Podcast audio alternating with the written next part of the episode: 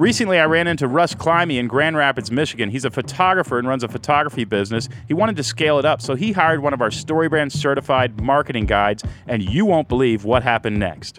After listening to the podcast uh, for the past few years and then picking up the StoryBrand book, I actually went through and did all the exercises that are laid out chapter by chapter and then took some time and actually hired a StoryBrand certified copywriter from the clarifyyourmessage.com site uh, and that was a fantastic experience. Just wanted to let the world know that this process works. And over the past 12 months, we've actually seen revenue grow 22%. And what's more amazing is if you actually go 24 months, uh, we're actually up 54% in 24 months. So just wanted to say many thanks to Donald Miller, the team at StoryBrand. And if you're having doubts about whether this process works for small business, know that it does. If you're interested in hiring a StoryBrand certified guide, just go to clarifyyourmessage.com and start turning your business around today. That's clarifyyourmessage.com. Thanks, Russ, and congrats on all your success.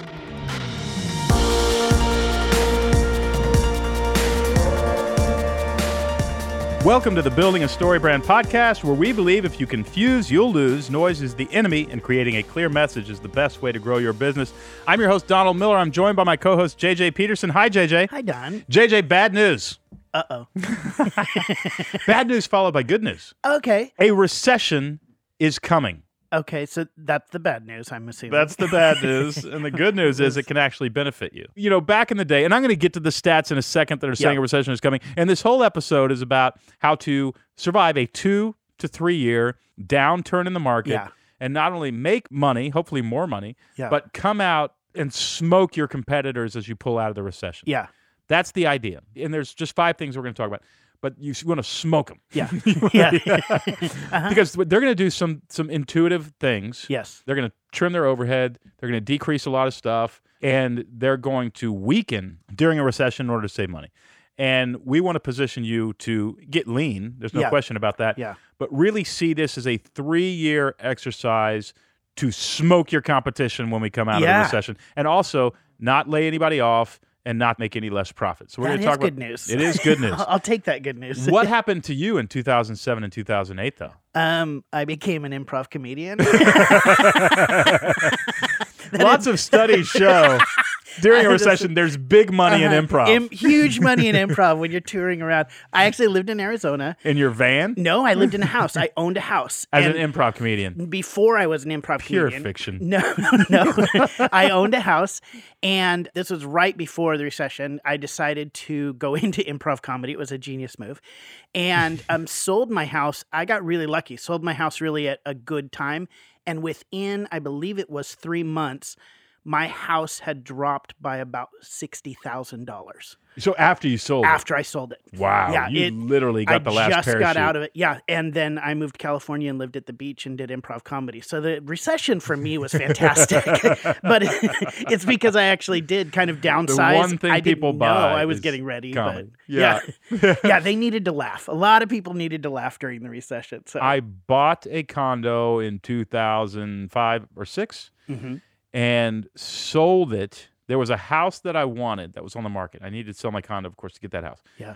Sold my condo, and the other house sold out from under me. Oh so wow! I'm sitting, but I sold my condo for one hundred and seventy-five thousand dollars less than what I bought it for two and a half years oh earlier. my gosh! And the only reason I justified that was I'm going to get the other house, yeah, for also a deal because yeah. it was down, and you know how that works. And that house sold out from under me and I'm sitting on my life savings. Yeah. And I put it into an investment and lost it all. And and you guys have heard that story. So 2000, I think it was 8 I went from, you know, I don't mind sharing the numbers, all the blue like jazz money, all the money I'd ever had from best-selling books. I never spent a lot of it. I remember yeah. buying a new Toyota Tacoma and feeling so guilty for 2 months that I bought a new car. yeah. So I was good with it and everything got down to $5,000. Oh my gosh. And which is, you know, that's a, luxury. I still understand. Yeah. But sometimes being a writer is like being in the NFL already. You get one best selling book, you better save your money. Yeah. yeah. you, like, you, you, don't know. Yeah. you don't know where it's going. And uh, it ended up being, of course, the greatest thing that ever happened to me, but one that I don't want to repeat. Yes. It's yeah. kind of like getting the flu to lose five pounds. Yeah. There are other ways, There- God. there are There are other ways ways for me to learn my lesson a recession. than by puking my guts out for two days. Nevertheless, Yeah. uh, it's going to happen. If it doesn't happen this year, uh, one uh, there's a prominent economist I, I listen to sometimes, and he said, "I think we're safe for the year. Jobs are up. They're up another 0.3 percent this month, Yeah. which is crazy going into a recession that more people are hiring. That's really wonderful news. However, some mixed reviews. Existing home sales are down by 19.8 percent. That's significant. Yeah. People stop buying big things when they get worried. Car sales are down by 17%. This is all from Forbes. Non residential construction, that is commercial construction, down by 6.6%. So, what's happening is more people are hiring, but consumers are saying, I'm a little bit worried. And that affects everybody listening because Yeah. if consumers are worried, they're less likely to buy your product. Now, we may make it through 2019 without a recession. I would bet at this point that we're not going to make it through 2020. There's going to be a recession. I, I hope it will be minor. I don't think we will be affected like the rest of the world will be affected, but we're going to be affected. And that means if you sell something, you might be selling less of it. Here's what Forbes says one of the most closely watched predictors of a potential recession just yelped even louder. The signal lies within the bond market, through which investors show how confident they are about the economy by their level of demand for U.S. government bonds. It's called the yield curve, and a significant part of it flipped Friday just what, three days ago, four days ago, for the first time since before the Great Recession. A Treasury bill that matures in three months is yielding 2.46%, 0.03 percentage points more than the yield on a Treasury that matures in 10 years. So, this is what that means. People are doing more short term bonds than long term bonds. And what that says in the market is we think we're good for three months, Yeah. but I wouldn't bet on 10 years. Yeah. yeah, exactly. I'm okay. I'm okay for the next three to six months, but then That- after that, let's. uh, that's let's- right. Let's hold off a little bit. That's let's Just right. wait. So you got to imagine the average consumer is going to spend, you know, average of seven to ten thousand less dollars in the coming three years, and that's going to affect your business. So what do we need to do in order to protect ourselves from that? And JJ, we have five things that you need to do, and you can actually get this at recessionready.com. You can get it on paper. So just uh, go to recessionready.com and print this PDF. But JJ and I are going to go through it.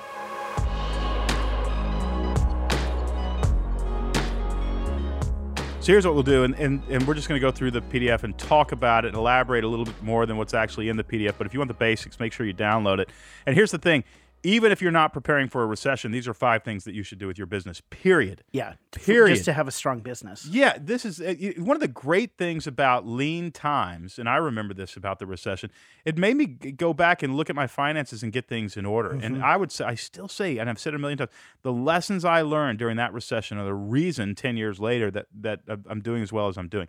And if uh, without that recession, I would have just kept kind of spending money, not paying attention to what I was, Yeah. you know, what I was doing. I wouldn't have invested in assets or tried to protect. You know, downtimes, cyclical downtimes, which are normal every ten years, we tend to slide toward a recession.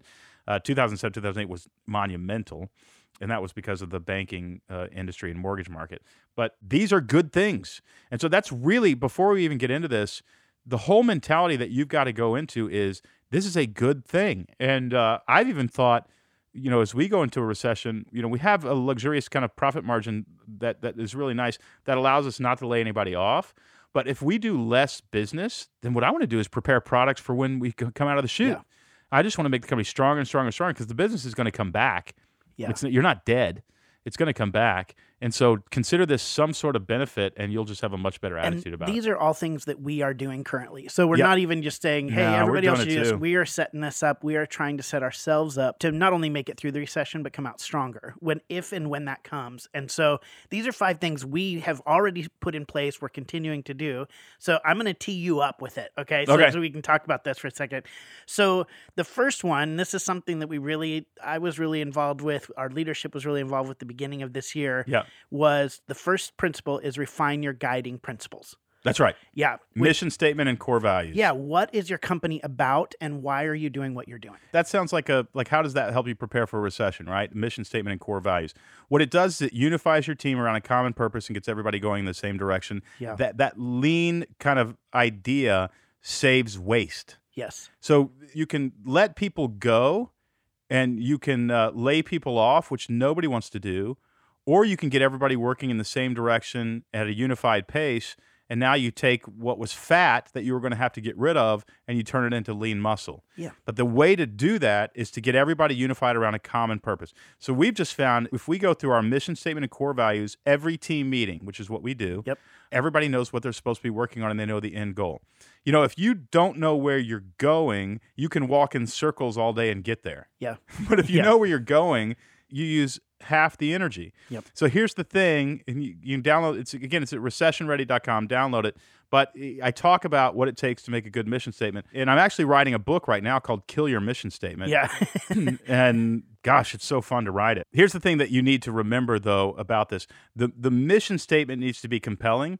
Don't use business speak. Yeah. It should preferably actually be a mission. Yeah. So um, you try to recruit an army by saying we're going to serve our customers and increase our profit margin by 5%. Nobody is going to fight with you. Yeah. Right? No nobody's going to go, "Oh gosh, I got to sign up for that."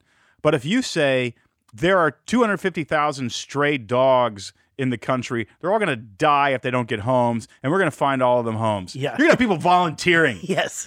yeah. yeah. And that it's But if you so- if you say like uh, we're going to deal with the canine crisis with integrity, you're not going to have anybody. Come on, it's got to be something No. we understand. No, and so many companies we find that when we work with them, they've they've spent a lot of time. They've gone on retreats and they've taken their leadership Retreats, out. which is exactly you what it was. They retreat- retreated. Yeah, and they're trying to create these. And what they're doing is they're trying to, in many ways, impress the people who are outside of the walls. Right? They're trying to create this mission that They're trying to sound smart. yeah, and they're trying to impress people when in reality, what this is is about aligning your team around a common vision and goals. Yeah, and it's got to be a compelling vision. You just say to yourself, "Will this make a good movie?" Yes. Like read your mission statement. Say, "Would I want to see a movie about that?" Yeah. And if you don't, forget it. I was in a, a C suite in a building in a town I will not name, in a company I will not name. and I was I was in their C suite meeting with their executives, and they were more or less, I'll just say they were an architecture firm. Yeah. And the guys said, Well, our team is really aligned. You know, our mission statement is very important. This room actually went on a 48 hour retreat to come up with it. It's painted on the wall outside of this room. You know, I was feeling a little cocky. I said, I, I doubt it's uniting your team. I doubt it's it's. I've never seen a mission statement invigorate passion in a team. It's probably not working the way you think. He said no, and he, he really kind of pushed back in a very friendly way. We Yep. knew each other enough to do that. I said, okay, don't. This is the CEO. I said, okay, don't say anything. And I pointed at the CFO, who, and I said, "Were you at the retreat?" He said, "Yes." So you spent 48 hours coming up with the mission statement. He said, "Yes." I said, "What is it?" He couldn't tell me. Yeah. No, the, Yeah. Yeah. if the guy who co-wrote the thing Can't tell you doesn't it remember is. it, Yeah. guess what? It is not inspiring or motivating your team. Yeah. So make it open to a story loop. Make it something a movie could be about. Make it street language. We're here to save all these dogs from being from starving to death. Let's get to that level, right? Yeah. Now here's the thing with your core values. We made this mistake, JJ. Remember our first evolution of core values? There were Yes. What eight of them, ten of them. 10. Yep. Yeah. We had 10. So I knew that you know what these aren't working. Nobody remembers them. Yeah. And I actually got a film guy to here. Steven is on our staff. And I said, Yeah. Steven, can you bring a camera to our next meeting? Yes. Like with the whole staff. And Steven pulled them out one by one outside of the room and filmed them and said, Can you name any of our core values? Yes. Can you? What's our mission statement? What are What's our our, core yeah, values? nobody can name the mission No. statement. That was over. So we had to. This is where. By the way, we're learning. We, Yes. we learned this the hard way. it was so hilarious. Everybody thought they were in trouble because they couldn't name our mission statement. But we No, wanted to prove a point. We wanted to prove a point. Well, that, not like, only that, my we don't remember wife, it. who I live with, couldn't name any of them. Yes. And so my wife can't name it, and then here's the sad thing: I genuinely couldn't remember our mission statement, but I did win. I remembered two of our eight core values. Yes. Yeah. Yeah. I won the contest. Here's the thing, and this is advice from uh, Ken Blanchard. It's a it's great advice. Have three Yep. core values. That's it. Three. You get three, and they need to be in rank order. Yeah. And so Disney's is safety, and then essentially it's customer service, but they say it a little bit differently. But the reason they do it in rank order is people have to know which ones to be loyal to if they're conflicting. Yeah. And so if you're at a theme park, at a Disney theme park, and you're doing customer service and you're making the customer happy, and you hear somebody screaming, you get to stop making that customer happy and go figure out who's screaming and Yeah, why. fix the because safety issue. security trumps. Yep. The, and so three core values, rank order, and then the other part of this is you need to implement this Yeah. that you need to repeat it over and over and over until everybody has it memorized. What we do is at our stand up staff meeting on Monday morning and also on Wednesday, we basically start the meeting by saying, Our mission is this, Mm-hmm. our core value is this, and a new, a different employee actually does it every time. Yeah. So what that does, you know, you learn something by teaching it. And somebody else has to teach it. And now we fix the problem. I, I think Everybody can repeat it for I, sure. I hope so. I think so. I think if Steven went out and filmed everybody, they could do it. Now, Yeah. what has that done for our team? Well, we had our best quarter in the history of the company, uh, Yep. first quarter, and we're up by 30%. And that is holding on to a 60% increase from last year Yeah. and improving on it by 30% with no new products. Yeah. And I think it's because, you know, your mission statement and core values are what the caller yells in the rowboat. Think of like the Harvard out on the Yeah. whatever that river is in Boston, and they're they're competing. Is the caller is calling the rhythm and Yeah. making it all happen. And it's here's where we're going. Here's how we're getting there. Here's where we're going. Here's how. What does the world this have to do with a recession? It absolutely increases the efficiency of your entire organization, and you need to get lean. Yes. Now, here's what your competitor is going to do. Your competitor is going, we got to get lean. Who can we fire? Yeah. And now they've got less people dealing with their customers, so that's going to cost them money. They've got bad morale because you're firing people. Yep. That's going to cost you money. I remember once getting laid off at the job when I was in my 20s.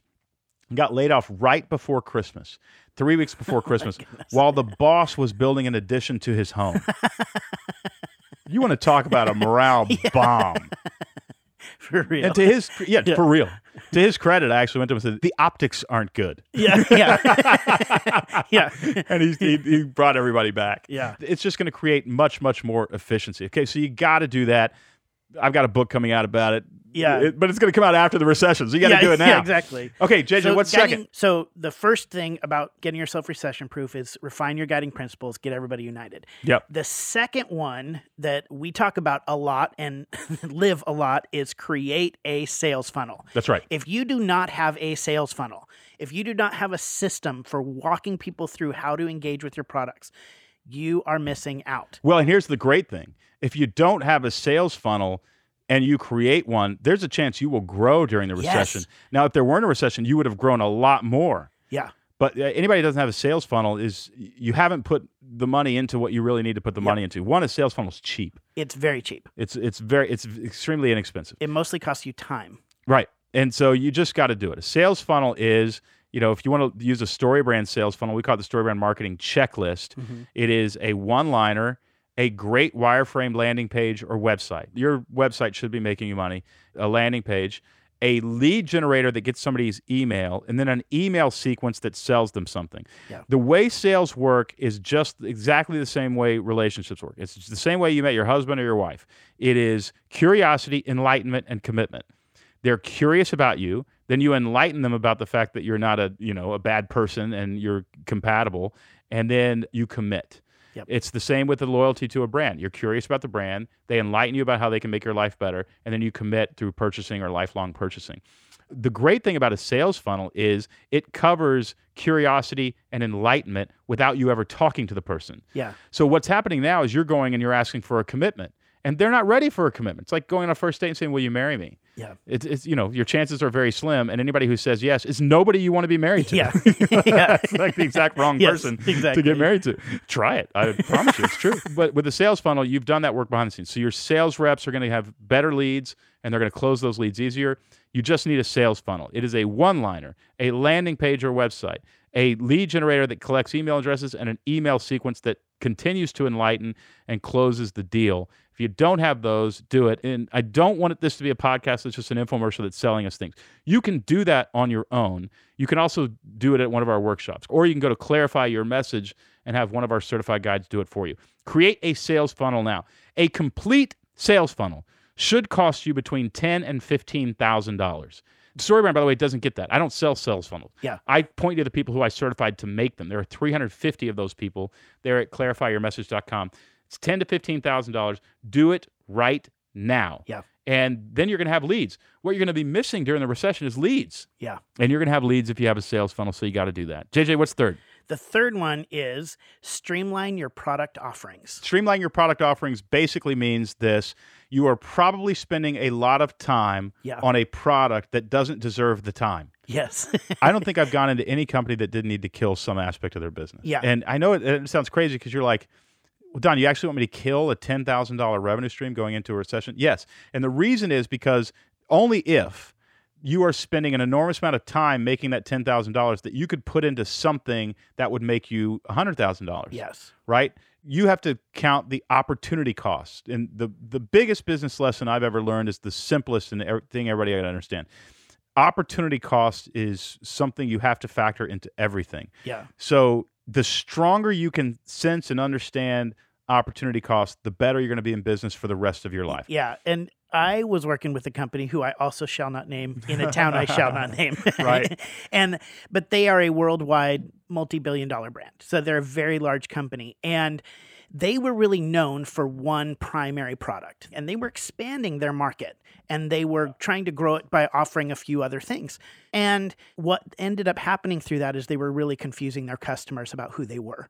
They were losing their old ones and they weren't really gaining any new ones because they weren't able to clarify that message. Once you get known for something, it's very hard to be known for anything more. Yes. And it is, it's not impossible. hmm Uh, I did it. I did it in my career. I was known as a Christian memoirist. Now I'm a business guy. Yeah. But you have to be very, very strategic, Yes. unapologetic, and you have to repeat what the new thing you want to be known for over and over for, I think, three years. Yes. Yeah. And so that's they, a calculation you've got to make. and they were about 80% of their revenue came from the product that they were known for and 20% came through the new stuff that they were creating and then i asked them so of that 20% of the new stuff how many people who are buying that started with your original product and they hmm. said 80 to 90% so even of that 20% everybody else came through this other Yeah. product first. And so what we ended up doing is saying, let's get back to the basics. Let's get back to what you're known Mhm. for and become the best in the world because they have the ability to do that in this space Yep. and own that. You can actually have some of this other stuff. You can sell these downline products after people are in, but when you're trying to be all things to all people, you really miss out on all of Yep. it. Yep. And so th- it's not that they even for them, they didn't get rid of those products. They got rid of the energy they were putting towards it. So they still sold it, but all of their energy went on, we're going to become this. We're going to become the best in the world at this. And that's a big thing that I find with a lot of people. Some people do have to kill some products. They're trying to fight for something that isn't ever going to make them money. But really, a lot of it is where are you putting your time and energy? Yeah. Because there's an opportunity cost there. We talk about how when you're on a sailboat, there's the big sails and then there's the little sails. And we want to say, where's the wind already blowing in the big Right. sail? You don't want to like pull up this tiny little sail and say, we're going to put all of our energy Yeah. and try to move this whole boat forward Well, with this tiny we. little yeah, sail. I've said that to so many businesses. That's really the exercise we need you to do. We need you to list your revenue streams. How do you make money? And then here's the temptation for no, most businesses: they, they make ten million dollars on this giant sale, and they make half a million dollars on this sale in the sailboat, and they think, well, if I want to make twenty million, I should turn the half a million into another ten million. And that's not it. The, mm-hmm. the, you got to ask yourself: Is the big sale that's making ten million? Have I got any room in the market for more? yeah. How much market share do we actually have? How much more money is there? And chances are you've not even come anywhere close. Yeah. So it's much easier to turn 10 into 20 than 500,000 into 10 million. Yep. Much easier. Yeah. And then you got to ask yourself, how much bandwidth are we putting in to this half a million trying to turn it into 10 million? If we took that bandwidth and put it into 10 million, it would go to 20 or 30 or 40 really quickly. Yeah. And it's just much, much easier to make a big thing bigger than a small thing big. we're directing a lot of this at business owners, but this is even say I'm me personally, I'm not a business owner, but I can look at all of this stuff because I'm in leadership in my company. Right. And I can say, how do I, even for myself, streamline my own principles and help contribute to that to the company? How do I look at the sales opportunities that are out there and streamline those, creating sales funnels, creating new emails? How do I even look at the way that I am spending my time day to day and saying, am I putting it into the things that are going to make this company money or am I putting it in things where, that aren't actually going to Yeah. contribute as much? So, I mean, this is for business leaders and going through the recession and people who are owning it, but also every single person listening to this podcast can sit down and evaluate themselves through this process as well. Yeah. Well, and the, the, the principle in your personal life, and your business as a leader, it doesn't matter. Double down on what's working. Yes. yeah. yeah. Can we just say it that way? Yeah. Double down on what's working. You know, JJ, I, I, I almost was guilty of this again as I looked at uh, going into 2019 and 2020 and 2021. And you know, our goal is to go from 10 to 20 million and then from 20 million to 100 million Mm-hmm. in one year, 2 years from now. And you know, if we're going to do that, how do we reverse engineer that? And I was thinking we'll build this, build this. And then I looked at our numbers and went, "You know what? This little thing that we have over here is growing like crazy. It's Yeah. actually about 35% of our revenue." I never noticed it because I built it a long time ago, and now it's virtually running itself with a really talented group of people. And then I realized, wait a second, fifty percent of my effort to get to a hundred million dollar company is right there. Yeah. And I, of course, I got very excited yes, about you that. did. You called me. I caught it. Said, "Wait, the money is literally You're right like, under our look nose." at these numbers? Could we talk? Let's put a meeting on the calendar. Yeah. You literally called me and said yeah, and this. that's what we're gonna do. Yeah. And you know, double down on what's working. Hey, you guys, you got the rest of the year before this recession hits. Double down on what's working right now. And you, you know what? You may not even feel the recession. You're gonna feel it without knowing it. Yeah. because you would have grown much bigger, but now you're going to grow slow, but everybody else is sinking and you're growing. Double down on what's working. Yep. And that's the streamline your product offerings, which leads right into kind of the next piece, which is trim your, the overhead. And here's why I didn't want you to trim the overhead right away. It sets off alarm bells in the entire organization. Yep. You've got some human capital that if they freak out, it's going to cost you. Yeah. And so, you, one, you need to, to get everybody together and say, hey, we're going to get ready for a recession. My goal is to try not to lay anybody off. There may be a freeze on raises Yeah. and bonuses and those kinds of things. Here's a tip Betsy and I are building a house right now. If I freeze uh, salaries and bonuses, I better not be building a house. Yeah. Yeah. Like, yeah. We got to freeze the Yeah. house. Yes, there may be some people when you're talking about, you know, trim the overhead that there's some human capital involved. But really what this is about is increasing your profitability. Right. So looking at those areas in all things, you know, where you're buying things from vendors, which vendors you're using, the amount of time it takes to create a product, the overhead of using outside contractors. What are some things you can bring inside? So it's not just like who do we fire and get rid of, even though that's often a huge part of the profitability and cost Yeah. of an organization, but it's really just sitting down and examining everything and going back to what works and say, okay, when we look at what works, how do we continue to just increase the profitability, the profit margin in this space? Right. Where can we cut? Can we even raise prices a little bit? Can we streamline how we do things in order to widen that gap a little bit more? Yeah, and even look at your monthly expenses. Have your CFO or whoever's your controller come back to you and say, have them give you a list of everything that you're spending monthly income on. Yep. You know, so if they're if they're pulling out of your credit card every month for some piece of software that you haven't used in seven years, this is what's great about a recession, JJ. It makes you look at the numbers Yeah. and go back. We should be doing this anyway. And you know, here's the other thing that I will say about about letting somebody go. Job numbers are up. Mm-hmm. Main Street is hiring. They're still up. More people were hired last year. Let them go now. If there is somebody who you are going to fire, fire them now. And here's why. You can give them severance and they can get another job. You know, you got to do it now. Don't Yeah. wait It- because you can't be doing, uh, you know, I mean, you can, you may have to, but during a recession, that's a really tough thing to put on them. And right now, the economy is good and they can go get another job. You want to do that right now. Yeah. All right. And the final thing, which kind of all of these really obviously dovetail together, but the final thing is get your finances in order. It's That's what right. you're just talking about. It's really sit down, open up your books. And here's one thing that we even really advocate for is invite other people, trusted people in your leadership and staff to also look at those books with you. Yeah. Be vulnerable with those numbers. Sometimes that's really hard in leadership. It is hard. But- and there's a downside to it. We can talk about that in some other time. But everybody in my company looks every day at how much revenue this company's making. Yep. They know. Yep. I'm not hiding it from anybody. And so, and I'm trying to be really open about where the money goes and Yep. what I do with the money. And hopefully they'll follow that uh, model as they Yeah. grow older and get wealthier.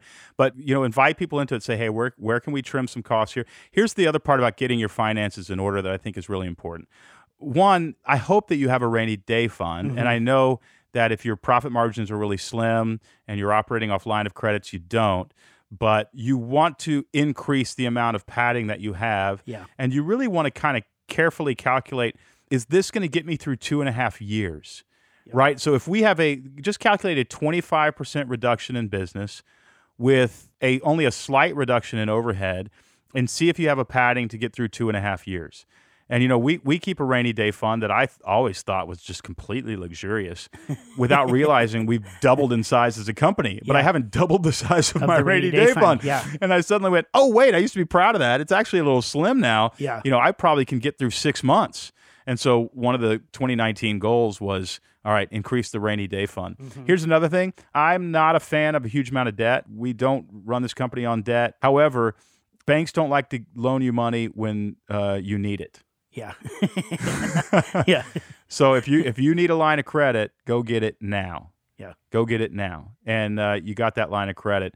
Be responsible with it. But again, I'm, I'm not a big fan of debt. We don't run this company with hardly any debt. We did finance the building that we're sitting in. Yeah. Uh, but we could have paid for the building with a rainy day fund. So I did that for a cash flow reason. Yeah. And for a security reason, right? And I can always sell the building because yeah. I got a good deal on it. And during a recession, it'll still make money. yeah. Uh, but banks don't want to loan you money. You need to go get that line of credit now, like tomorrow all of these things that we're advocating for and kind of going to challenge you to do to set up for the recession that's coming are things that you can do internally. They're not things you need to hire people from the outside, other than if you do want to hire somebody to create a sales funnel, you can bring somebody in who's a professional at writing and creating websites. Everything By the way, else, that's going to save you an enormous amount of money because you try to do it yourself. It's Yeah. going to drive you crazy. But uh, internally, you can actually look at all, sit down and prepare for all of this. Take some time, put it on your calendar, and you can walk through these and set yourself up for even stronger than you are now for during the recession and for after. So the the five things, just to kind of go back through them really quickly, are first, refine your guiding principles. Set down, align your team around a common vision. Next, create a sales funnel. Actually sit down, look at your products, and go through the curiosity, enlightenment, commitment for each product. Then streamline all of your product offerings. Look at them and say, which sales do we need to be putting the wind into? What's working and how do we move those forward? Trim your overhead, look at how to increase profitability, and then also get your finances in order.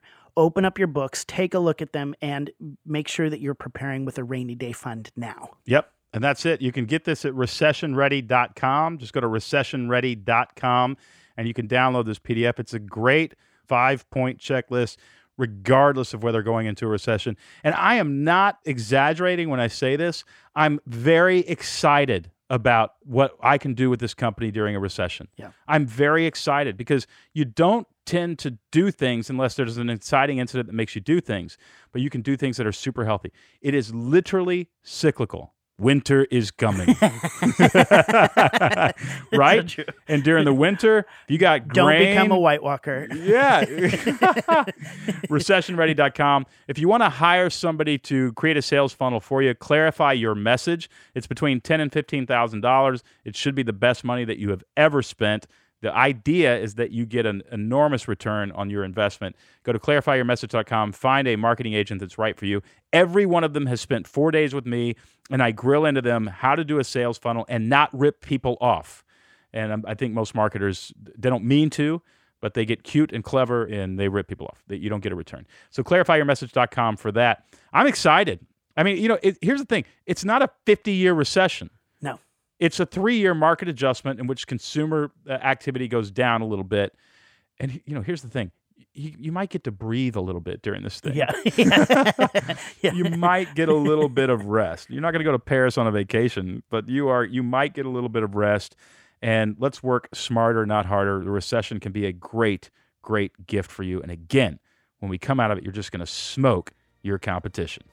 Music from this episode is by Andrew Bell. You can listen to Andrew's latest record, Dive Deep, Hushed, on Spotify or on iTunes.